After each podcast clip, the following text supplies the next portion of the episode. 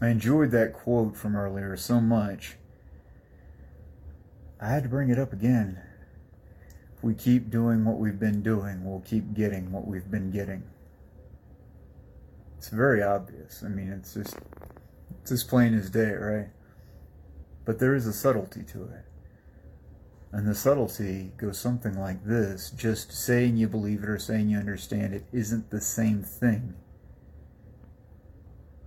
as having it be a part of how you live your life.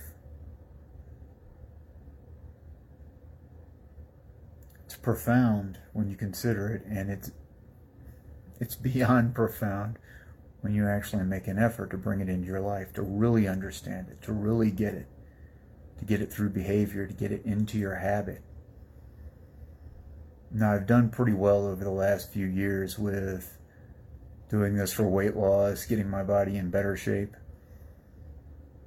But there's still plenty of areas in my life where I'm not living this. Still doing what I was doing, still getting what I was getting. It's worth recognizing and considering that. And to start with, you got to pick one place. You can't fix it all at once, or well, if you can, you're uh, I don't know why you're watching my content.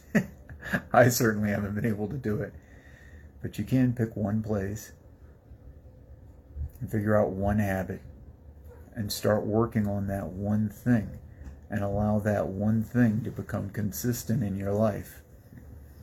And when you do that, there's the possibility for getting a little bit of that to transfer into every area of your life. And when you have the confidence of having done it in one area of your life, it gets easier and easier to go through and start adjusting habits in other areas of your life. We have a new habit, something new you're doing. So what you get changes. You start getting more of the things you want. It's a profound thing to experience. It's easy to talk about, it's easy to think about, it's easy to say you understand it on an intellectual level.